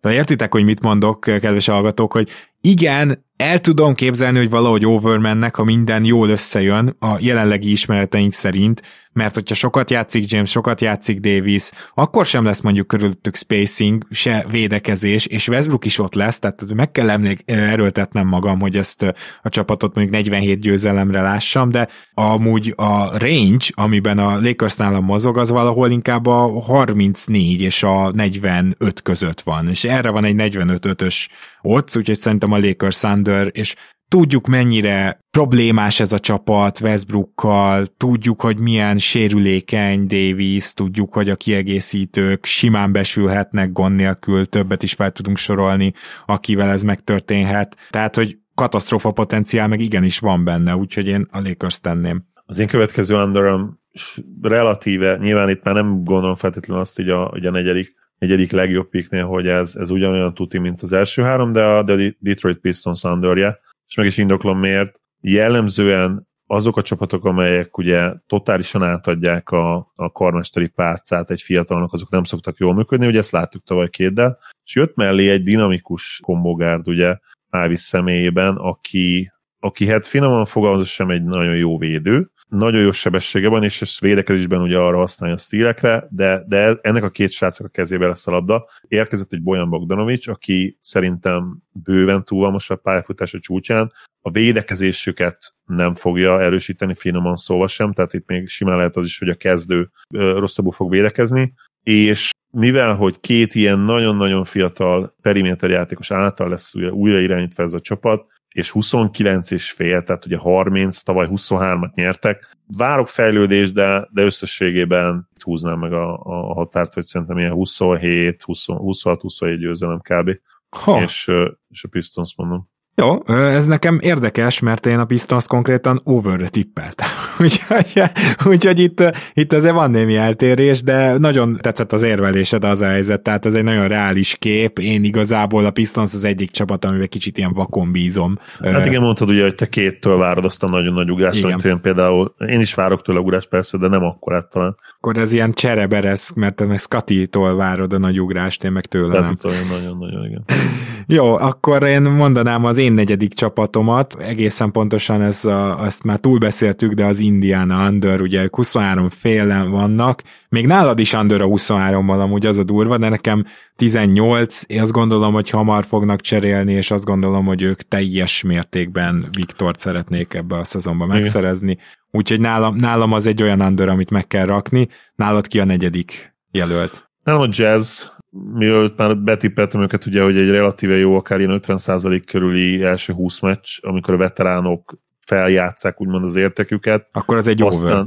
Az egy over lesz, igen, és pont ezzel, ezzel a talán jó kezdéssel, ha összejön nekik, ezzel fognak felmenni szerintem olyan 27 26, 27, 28 győzelem lesz szezon végén. 24 amivel, és fél az 24 és fél, igen. Tehát én olyan plusz, plusz hármat várok tőlük, nem tudják időben be rittyenteni a tankot. Uh-huh. Na, ez bennem is megfordult, mégis azt gondolom, hogy valahogy ravulok árán Danny Ainge ezt meg fogja oldani. Ami azt illeti, az előbb azt mondtam, hogy a negyedik jelölted, de ez az ötödik volt, csak én nem tudok most számolni, igen. és nekem is még egyetlen egy van hátra, és ezen nagyon gondolkoztam, tehát hogy van-e még jó over-under, ami úgy igazán meggyőzően jó számomra. A Toronto is jelölt volt például, azt gondolom a 45 győzelmet a Torontónak felül. Bulls jelölt volt, én elgondolkodtam a Bullson, csak A csak Bulls az underre volt jelölt nálad? Vagy overre? Nálam overre. Ó, ó hát overre. nálam nem. Nálam overre, de, de meggyőztem magam, mert ugye tavaly 46 győzelmet értek el úgy, hogy... Azt hiszem a net ratingjük alapján csapat. majdnem, hogy 50%-os csapat voltak. Igen, viszont a net rating nagyon leromlott, ahogy szétesett a védekezésük az értetős sérülések miatt, tehát az gyakorlatilag ott ment a hmm. kukába a net rating. Én, no, mert, azért annyira mert olyan nem. szinten borzaszt. Ugye azt hiszem volt, hogy a szezon elején az egyik legjobb védekezésük volt, és utána a sérülések után Igen. gyakorlatilag a liga egyik legrosszabb védőcsapata. Ebben igazad van, viszont egy tipikus net rating felülmúló technika az, hogyha a clutchban nagyon jó vagy, és nem kell gondolom emlékeztetnem, hogy a Bulls eh, meg DeRozan mit csinált a clutchban január-februárban érvelsz mind a kettő, mert igen, ha együtt marad a csapat, akkor a, nyilván Light barátunk azt mondaná, hogy akkor 55-öt nyernek, és nem sérül meg senki, de nyilván hát azért az, az azért erős lett volna. Így meg ugye az, hogy, hogy igen, minden szoros meccset megnyertek, hogy ez fenntartható-e. Én itt akkor is látnék esélyt a katasztrófa potenciára, hogyha mindenki egészséges, mert én azt nem hittem el, hogy annyira jó a Bulls, amikor annyira jók voltak egy negyed, szezonon, negyed vagy harmad szezonon át, nem? Tehát, hogy, hogy azt se, azt se feltétlenül hitt el az ember, hogy az, az egy igazi és fenntartható dolog. Uh-huh. Akkor ennyire jó volt a védekezés, és ennyire jó volt a támadás. A támadásban nyilván hittünk, de, de azt, hogy ez a Bulls ez hetekig, sőt hónapokig, egy-két hónapig úgy játszott, hogy azt hiszem top 5-be volt mind a két kategóriában, azt szerintem senki nem gondolta volna. Jó, Szóval ez az ötödik hát betem nekem végül is a Cleveland lett. A Cleveland 47 és fél overhöz mit szólsz? Mert a Clevelandben egyetlen egy dolog zavar, hogy egy kicsit sérülékenyek, de szerintem Mitchell egyértelmű, hogy ki fogja őket hozni az utolsó tízből támadásban. Mégpedig az is lehet, hogy nem is kicsit, hanem lórugásszerűen akár a top 10 környékére teleportálja őket. A védekezésük nem hiszem, hogy még egyszer ennyire jó lesz, nem lesz top 5-ös, de, de szerintem ők elbírják Mitchell-t és igazán csak attól tartok, hogy Jared Allen és Mobley mondjuk hány meccsen áll majd rendelkezésre, úgyhogy mind a ketten, de a mélységük is azért nőtt, úgyhogy én a, a Cleveland over lett az ötödik, amit én meg mernék fogadni. Felírtam őket én is abszolút. Ugye mi a kiinduló pont az, hogy, hogy védekezésben valószínűleg azért picit vissza fognak esni. Mitchell jelenlét a top 5-ből kicsit kilöki őket, mondjuk top 8-9, de, de papíron, támadásban teljesen új dimenziók kellenek, hogy, hogy megnyíljanak. Itt is ugye gyakorlatilag azt várhatjuk, mint mondjuk uh, esetleg a Dallasnál, csak másokból, ugye én azt vártam náluk is, hogy, hogy a támadás extra legyen, és ott benne is van a potenciál, ott már láttak, ugye, a védekezés meg picit visszavessen, és itt meg gyakorlatilag nem, hogy ezt várjuk, hanem ez tényleg a papírforma, és, és az összességében pont azért, mert tavaly a Cleveland gyakorlatilag egy mondjuk egy középszerű támadó csapat volt, és abból éltek, amit úgymond Garland meg tudott teremteni, nem volt mindig hatékony, Igaz, hogy amikor Rubio volt még offból, akkor azért egy kicsit intelligensebb volt a támadójáték, és akkor jobbak is voltak, de miután Rubio késett, gyakorlatilag a támadójáték az, az ment a levesbe, és a, a védekezés viszont végig konzisztens volt, és azt mondom, hogy egy picit le fog romlani, de hát Mitchell személyében egy, egy, egy per B, vagy akár egy per A, és akkor ugye megy vissza Garland egy per B-be labdakezelőként, az így nagyon-nagyon erős kombó lesz támadásban, és, és hát ki tudja, lehet hogy, lehet, hogy ebben a rendszerben Mitchell újra elkezd majd védekezni, mert ugye ő a jazz pályafutása elején nem úgy védekezett, mint az előző szezon végén. Na igen. igen, és ugye nyilván itt a rendszer is, tehát, hogy nagyon nem kedvezett Mitchellnek, aki a periméteren nem olyan jó védő, de ez nem azt jelenti, hogy ő alapvetően buta, vagy mondjuk rossz besegítő védő lenne, csak itt nem nagyon kellett besegíteni, ugye Jutában. Na akkor beszéljünk, ami még hátra van az, hogy a legjobb és a legrosszabb védekezés támadásokat nézzük meg, és ha nem haragszol, Zoli, akkor kezdjünk már azzal, ami nekem a legnehezebb volt, ez az öt legrosszabb támadócsapat összeállítása. Biztos vagyok benne, hogy a Spurs és az OKC nálad is garantáltan az utolsó két helyen van, tehát ez a, idáig oké. Okay. Így van, Spurs az első, és az OKC a második, Így. és itt nyilván megfordítjuk, tehát a, aki itt az első, az a legrosszabb Így van, van. támadó csapat a ligában, abszolút. Itt ugye történelmi mélységekről is beszélhetünk simán mind a két csapatnál, benne van a pakliban. Ha ez a két csapat nem végez a, az utolsó ötben, akkor, akkor az csak azért van, mert amúgy mind a két csapatnak baromi jó egyzője van. Tehát láttuk azt, hogy azt hiszem a legtöbb ö, ilyen betörésből üres triplát a, az OKC dobta rá tavaly, de hát ennek ellenére. Rá, tehát, hogy igen, tehát rádobni az egy dolog, de be is kell dobni. A San Antonio-nál teljesen hasonló problémák lesznek. Igen, és akkor hogy ide még megkeressem azt a pár csapatot, mert általában az volt, hogy egy tízes listát írtam, és abból kiválasztottam, melyik öt lesz akkor az utolsó öt. Na itt éppen, hogy össze tudtam kaparni a, a másik hármat. Nálam a Detroit Pistons, az Orlando Magic és a New York Knicks lesz még benne a, a legrosszabb öt támadó csapatban. Az Orlando Magic-et én is ide vettem el, találtam nálam ők a negyedikek. Viszont én, én úgy gondolkodtam, ugye, hogy, hogy a Rockets az elmúlt években mm, stabilan itt van ugye minden szempontból, tehát az egyik legrosszabb támadó csapat és az egyik legrosszabb védőcsapat, ami, ami nyilvánvalóan logikus, hiszen mentek az első pikkel gyakorlatilag most már két éve zsinórban. Azért azt tegyük hozzá, hogyha a Rakic egy kicsit lejjebb tudja szorítani az eladott labdáit, akkor ők támadásban lehetnek akár egy közep. Tehát ott azért nekik sokkal több tehetség van, mint mondjuk az említett San Antonio Spursben. Van abszolút, tehát a, nem, nem annyira egyetemű a, a helyzetük, mint a, mint a Spursnek, aki nyilvánvalóan csatlakozni fog ez a bottom 5-höz, illetve az OKC-nek, aki ugye tavaly, ha nem is torony magasan, de, de ugye torony magas 1-2-1-2-vel ugye megnyerte, megnyerte idézőjelbe ezt a nem túl impozáns elismerést a, a, a Magic-kel. És a, a Magic szerintem marad itt, ugye hát bankérok kezében odaadják a betűket, mert ugye említettem, hogy őket ide vettem. És hát a Rockets, még, még nem látom azt a Rocketsból, hogy, hogy innen ki tudjanak törni. És az ötödik csapatom egy kicsit meglepetés lehet, mert itt benne van az már számomra, hogy tankolni fognak, és, és el fogják engedni a félcsapatot, de nem az elején, ugye, mert ezt is mondtam, és itt pici ellentmondás, tehát a Pacers vettem ide, úgy is, hogy ugye Halliburton egy nagyon-nagyon jó szezont várok, viszont Halliburton szerintem olyan szintű számokat fog hozni, és ugye beépítik majd Matorint is, hogy összességében a Pacers visszaesik a tavalyi ilyen középszar támadójátékra, és, és őket itt mint kicsit meglepetés, és picit ilyen outside of the box gondolkodásba őket vettem ide ötödik helyre. El tudom képzelni, de Halliburtonben én pont azt szeretem, hogy ő ugye nem egy személyes stadgyár, hanem ő kifejezetten az egész csapatát fejebb emeli támadásba, a védekezésbe, hamarosan beszélünk róluk, de szóval, hogy igen, ott, ott más a helyzet, és mit szólsz akkor, aki nálam kimaradt, vagyis hogy nálam ben volt, nálad kimaradt, ugye az egyik az a New York, a másik pedig a Detroit.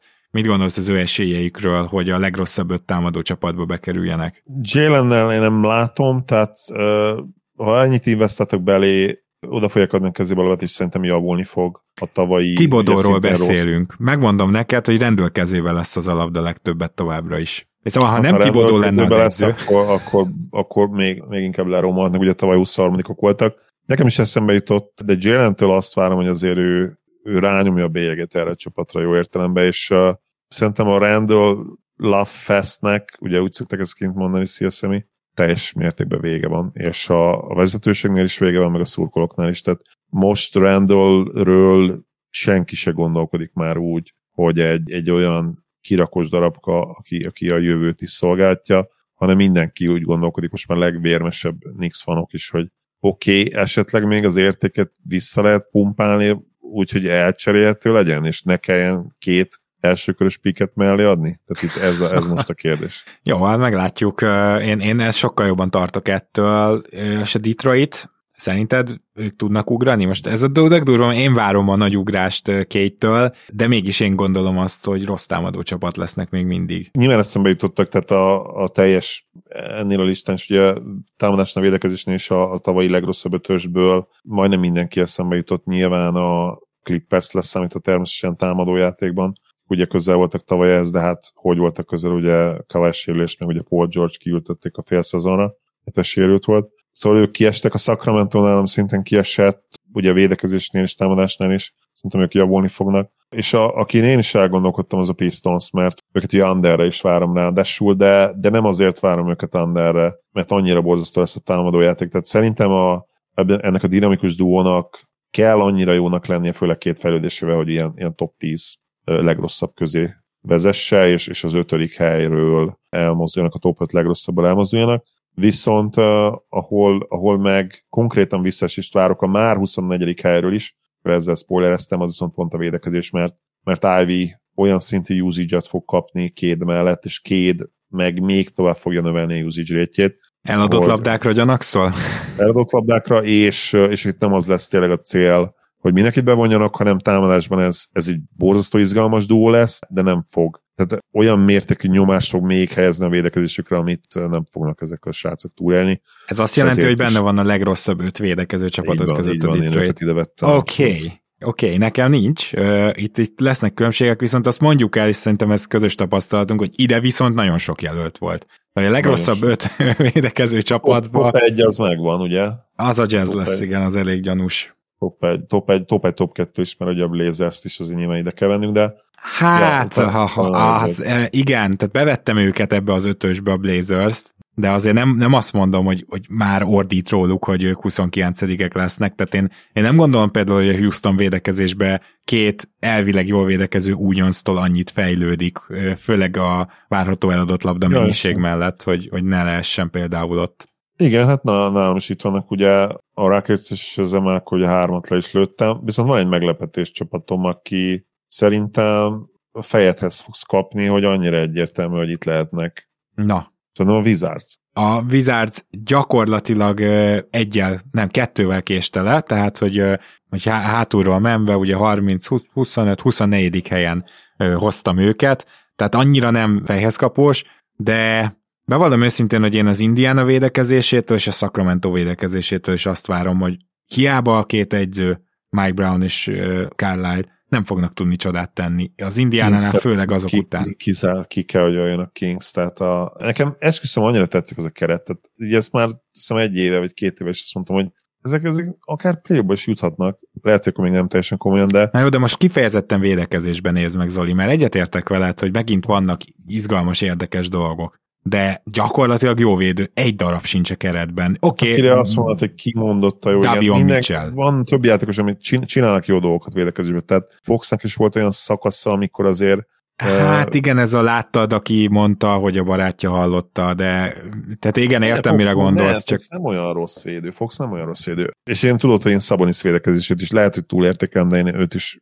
relatíve jó védőnek tartom, lábban nagyon jól mozog. Nyilván gyűrű levédésében borzasztó, de de azt meg én, én, én még ma is vagy már ma túlértékeltnek tartom ugye a dobásblokkolás meg a gyűrű levédését. Csak nem az alapszakaszban, Zoli.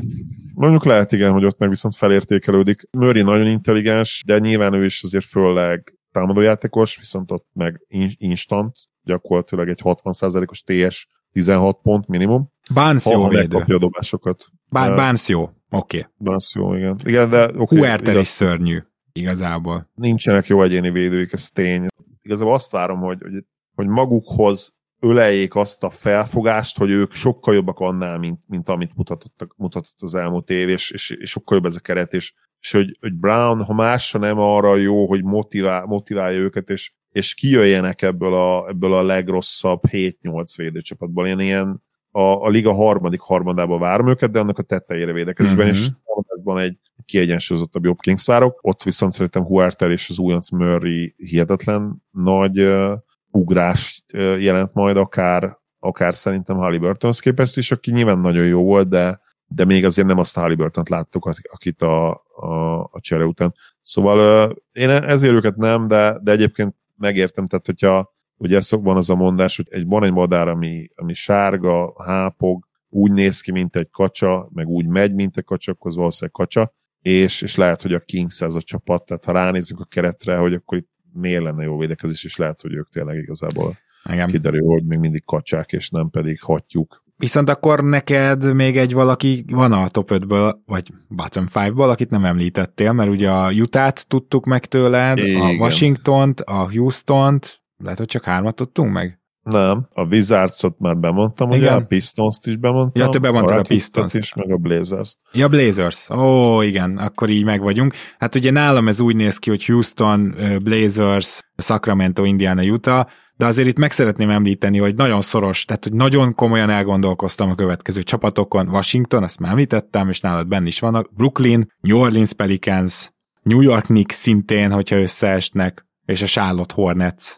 Igazából még, még a Lakers is felmerült. Tehát, Nekem hogy most aki még gondolkodtam, az a nálam is igen a Charlotte, ott ugye az is benne lehet, hogy, hogy végre hát ha tankolnak egyet, és akkor nyilván aki tankol, az, az annak lehet esélye és hogy támadásban, védekezésben mindenhogy rossz legyen, sőt, tehát általában ezek a csapatok mindenhol hmm. rosszak. Hát ha van lamelóból, akkor ők támadásban annyira nem lesznek rosszak, úgyhogy náluk azért hátrafele kell majd keresni e, nyilván a, a tankolásnak a miben létét. Nézzük, ki lesz az öt legjobb támadó csapat. Azt kérdezném először, Zöld, hogy kik voltak a biztos pontjaid, akit, akit úgy egyből beírtál ebbe az ötbe, mert nálam itt ötből négy is így kapásból jött, hogy hát ez a négy csapat, ez olyan, olyan természetes, hogy itt lesz. A Wolves volt az egyik ilyen, és ebben gondolom egyetértünk? Nem. Oh, nem? Tök no. jó, igen. Nem, csak szuper. top 10. A Nuggets? Így van, az egy valóban. Suns? A Suns is kikerült, igen, szuper, akkor már kettő nincs benne. Mavs? A Mavs sem volt benne a négybe, de az ötbe végül beraktam őket, tehát nem az ötödik legjobb támadó csapat lesz a Mavs. És a Nets?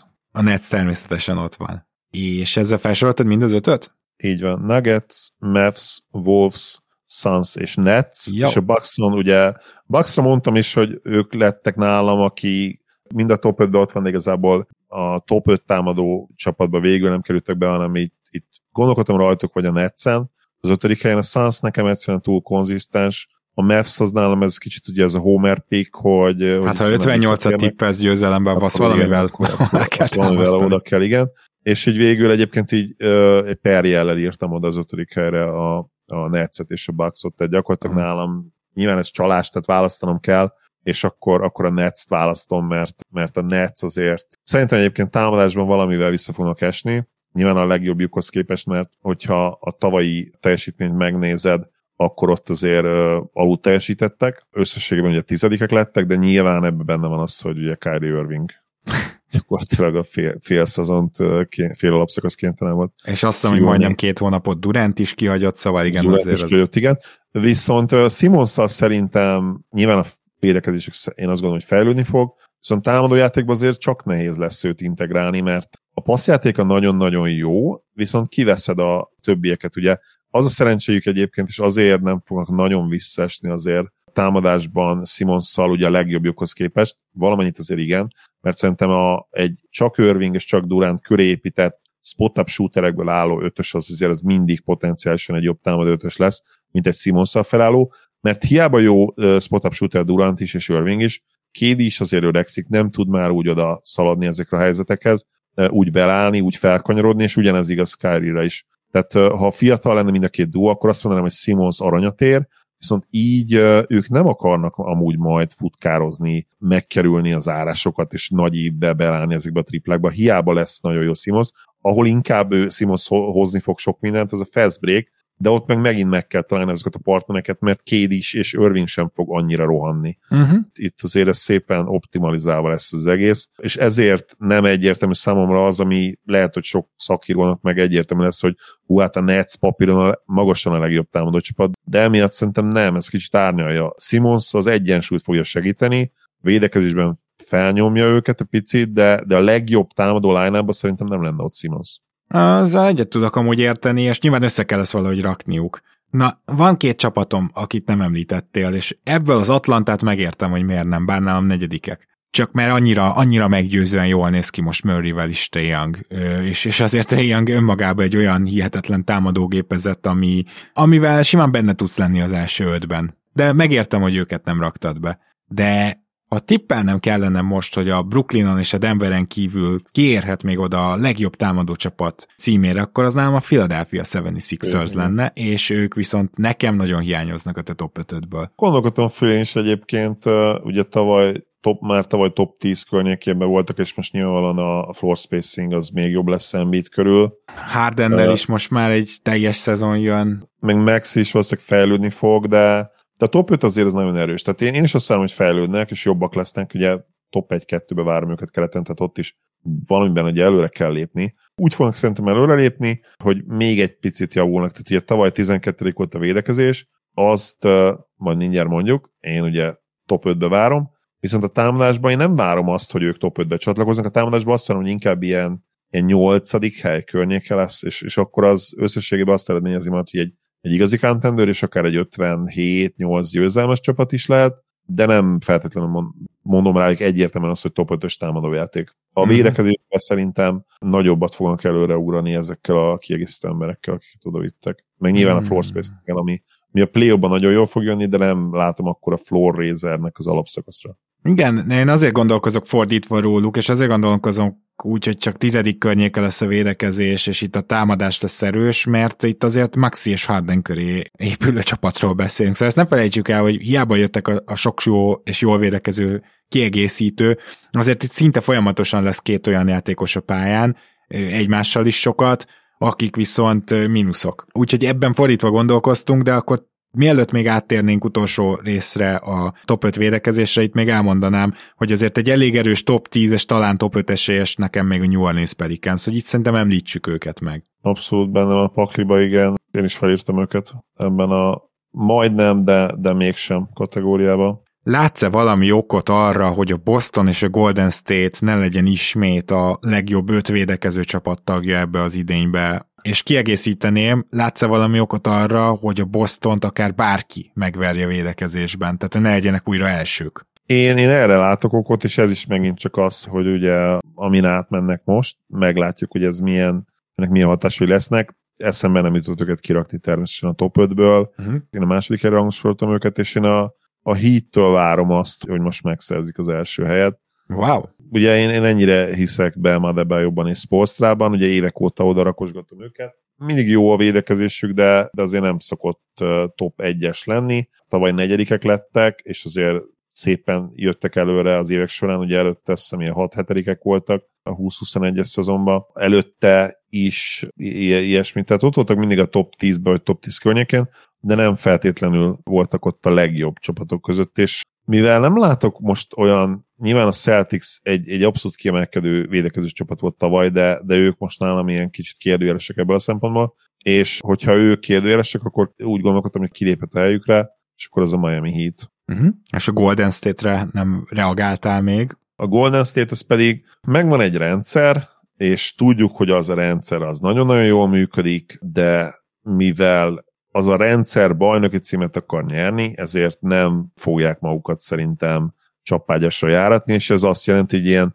stabil top 5-ös védekezéssel, de inkább a harmadik, negyedik helyen szerintem bekocognak majd a rájátszásba. De akkor nálad is ott szerepel. De nálam is itt vannak az ötben abszolút, tehát kihagyni őket nem lehetett, a, amikor az elmúlt nyolc évben szerintem ott voltak hétszer legalább, leszámítva a szezont, amikor tankoltak természetesen. Hmm. A három csapatot megemlítette, akkor már egész is ki, ki a másik kettő, aki még befér? A Sixers-t már lelőttem, vagy nem, velük együtt már akkor ugye megvan. A három, igen, tehát akkor nem, a, akkor a már Heat, négy, akkor már négy, így Ja, van. igen, akkor igen, mert őket már lelőttem. Tehát a, a Heat, Celtics, Warriors és a, és a Sixers, és utána gondolkodtam ugye a Clippersen is, de úgy voltam vele, hogy hát a Bucks, a Bucks azért, mivel egy bounce back évet várok tőlük abszolút, és egy-kettőre várom őket ugye keleten, hát hol tudnak ők bounce back nem ott, ahol nagyon-nagyon jól ment, hanem ott, ahol teljesen rájuk nem jellemző módon nem működött valamiért ez az év.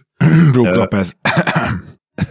Igen, Aki lesz idén, ugye? Tehát nyilvánvaló, hogy azért a rim protection abban a rendszerben, alapszakaszban kiemelkedő. és pont amiatt én azt várom tőlük, hogy visszajön. Tök mindegy, hogy most hatodikok vagy ötödikek lesznek. Lehet, hogy a Clippersnek egyébként itt meg lesz esélye, mert a Clippers is egy nagyon-nagyon jó rendszer. Lou ugye ebben hihetetlenül jó. De ez már gyakorlatilag lényegtelen is. Ugye én a Sixers várom, mint úgymond ilyen meglepetés top, top 5 csapat. Mindenki más szerintem, akit felsoroltunk, az, az ide való és, és egyértelmű. Nyilván nagyon-nagyon reménykedem benne, hogy a Mavs valahogy ide jöjjön, de, de ott, ahogy mondtam már, azért egy pici visszaesést várok. Top 10 környéke teteje, de, de top 5-re azért nem lesz sajnos esélye ennek a kid rendszernek. Még ahhoz kell egy, hát kellene egy Draymond Green szerű Hmm, játékos. val- valami, igen, valami hasonló. Hát igen, Los Angeles Clippers és a Milwaukee Bucks ide vettem, de a Heatet én nem. És azért, mert egyszerűen szerintem olyan roncs derbi ez a Heat. Gyakorlatilag örülnek, hogyha a sztárjaik egészségesek tudnak maradni öt meccsnél tovább. Nyilván, tehát ott azért Vincenték is, meg Strass, tehát ezek mind jó védők, akiket előkapogat a, szinte a semmiből Spolstra, de szerintem nem lesz elég a top 5-re, és akkor gondolkoztam, hogy ki legyen az ötödik, akit berakok, a Heat is persze felmerült, a Suns merült még erősen föl, Dallas-t, Memphis-t, Minnesota-t, Clevelandet átgondoltam, és a Toronto Raptors raktam be, akiknek szerintem teljesen reális esélyük van erre. Tehát ö, gyakorlatilag csak jó védőből áll az egész csapat. Ha Nurse nem, túlja, nem tolja túl, akkor én szerintem a Raptorsnak be is kéne kerülni, hát a top 10-be garantáltan, de a top 5-be is akár. Mindenképpen ugye, amikor ő elkezdte úgy igazán felépíteni az új Kawai utáni rendszert, már akkor is nagyon jó volt ez a csapat, ugye 19-20-ban konkrétan ugye másodikok, 20-21-ben ezt fel is írtam magamnak, Hát igen, az a az szezon az... adás előtt nyilván. Ott, ott igen, az, az, a, az a szezon ott volt egy visszaesés, de ott sem vesztette el az identitását azért a, a Raptors, és Nurse gyakorlatilag a top 10 az szerintem ilyen alap, alap elvárás tényleg ezzel a kerettel, és ez is volt egyébként csalódás is a play a A Fili ellen mutatott, igen. igen. Így van, teljesen egyetértek. Ott mondták is, hogy egyszerűen túl agresszív volt ugye a Toronto, és hogy, hogy még, még finom hangolni kell ezt az egészet, mert Nurse nagyon veszélyes játékot játszik, ugyanis Nurse olyan dolgokat próbál megvalósítani, amit igazán ilyen extremitásokban senki soha. És ennek megvan az az esélye, tudod, hogy csak egy kicsit tolott túl, és már is katasztrófa lesz belőle.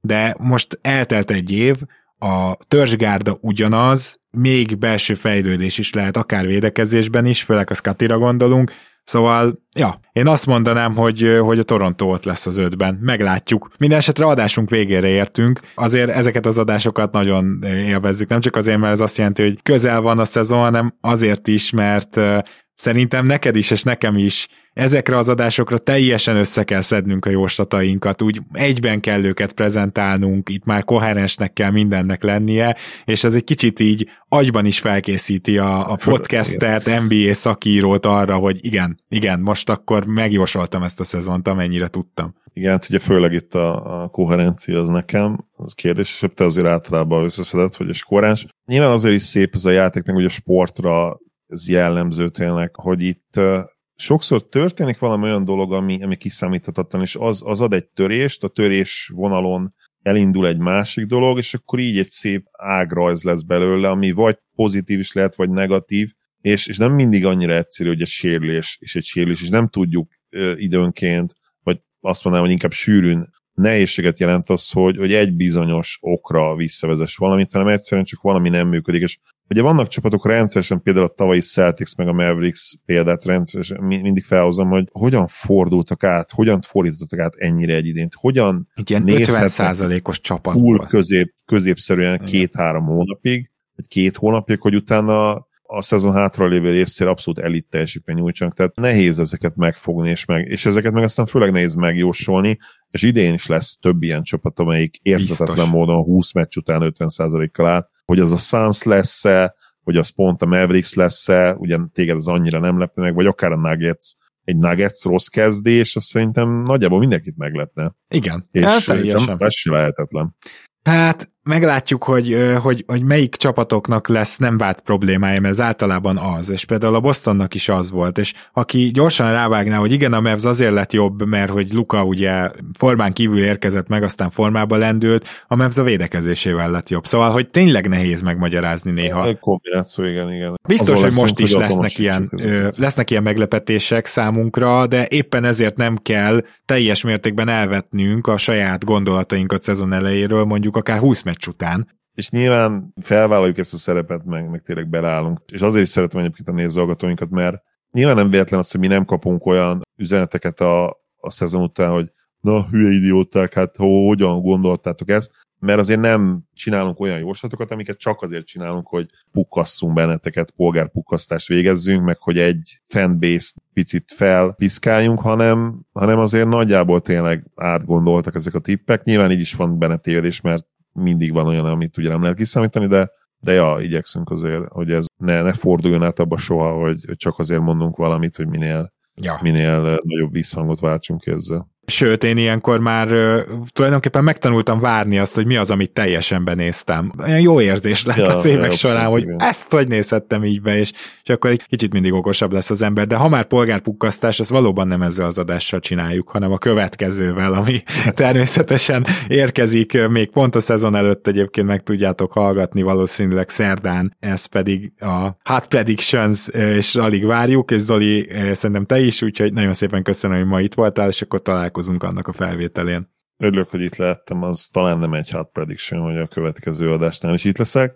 Bízunk benne, és lesz egy, egy visszatérő vendég, és aki hallgatja hot prediction-t, az már nagyjából azért meg tudja jósolni, hogy ki lesz ő. Nagyon várjuk az ő visszatértét is, Örülök, hogy itt lettem. Szia Gábor, sziasztok! Kedves hallgatók, reméljük, hogy élveztétek ezt az adást is, és a következő adás az pedig ugye tudom, hogy nagyon sokatoknak az egyik nagy-nagy kedvence, úgyhogy igyekszünk majd kitenni magunkért, és aztán pedig itt az NBA szezon, úgyhogy mi mást is kívánhatnék addig is, mint hogy legyetek jók, és hogy, hogy tartsatok velünk legközelebb is. Sziasztok!